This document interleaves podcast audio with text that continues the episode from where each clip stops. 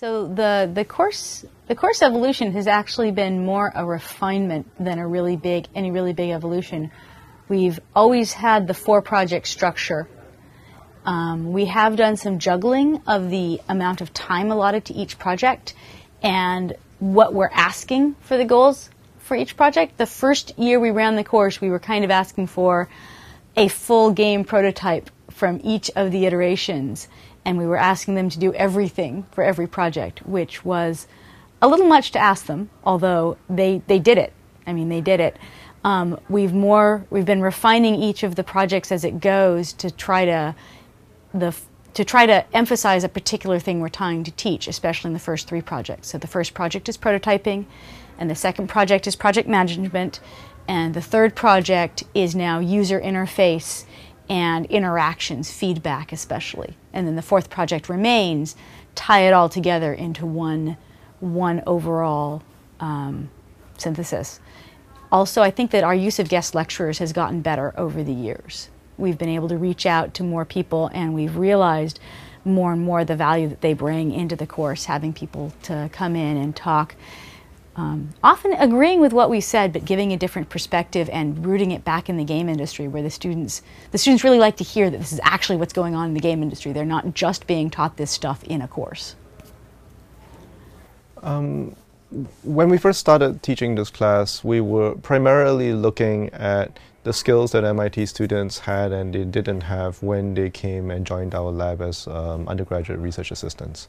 And we found that there was a certain skill gap of uh, things that we had to teach every single new student who came us, even though they may have been very skilled programmers, they didn't understand what it was like to work in a team. And so um, a lot of the genesis of this particular course comes from just us trying to uh, increase that pool of students that we could hire as undergraduate researchers. And of course, in the process of teaching a class about making video games, a lot of the students taking the class uh, were also interested to, um, in working professionally uh, in the game industry. And so we expanded the content on what is going to, uh, on the skills that you're going to need outside of MIT. Uh, but we've always been very, very careful to make sure that a student who comes out of that class is in good shape to be able to get uh, a research internship here in, in our lab.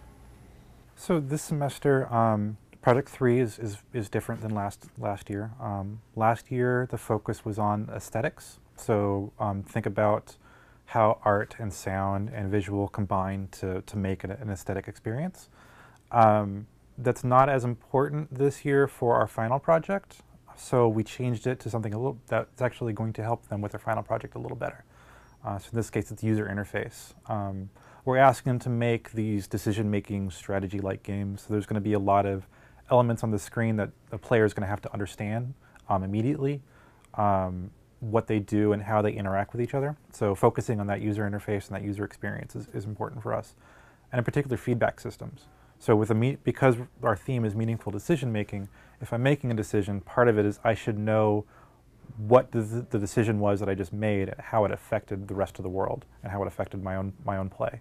So that kind of um, reinforcing that kind of feedback loop is going to be very important for that third project.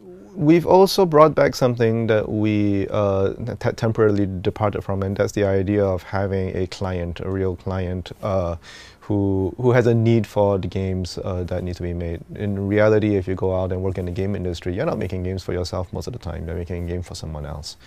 Um, so in this case, we're going to be working with the Climate Center and the Humanitarian Response Lab here at MIT uh, to talk about uh, issues of climate change and more importantly about preparing for disasters.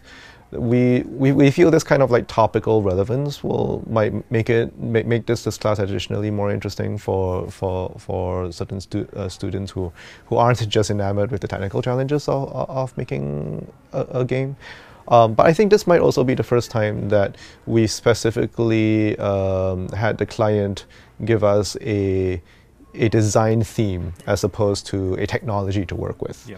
Um, so uh, so it's a departure, um, but in many ways uh, it's taking what we've learned from the previous two iterations of this class where we didn't have a client or if, you know or when we uh, had students working on a design theme rather than a technology and putting it together in this year.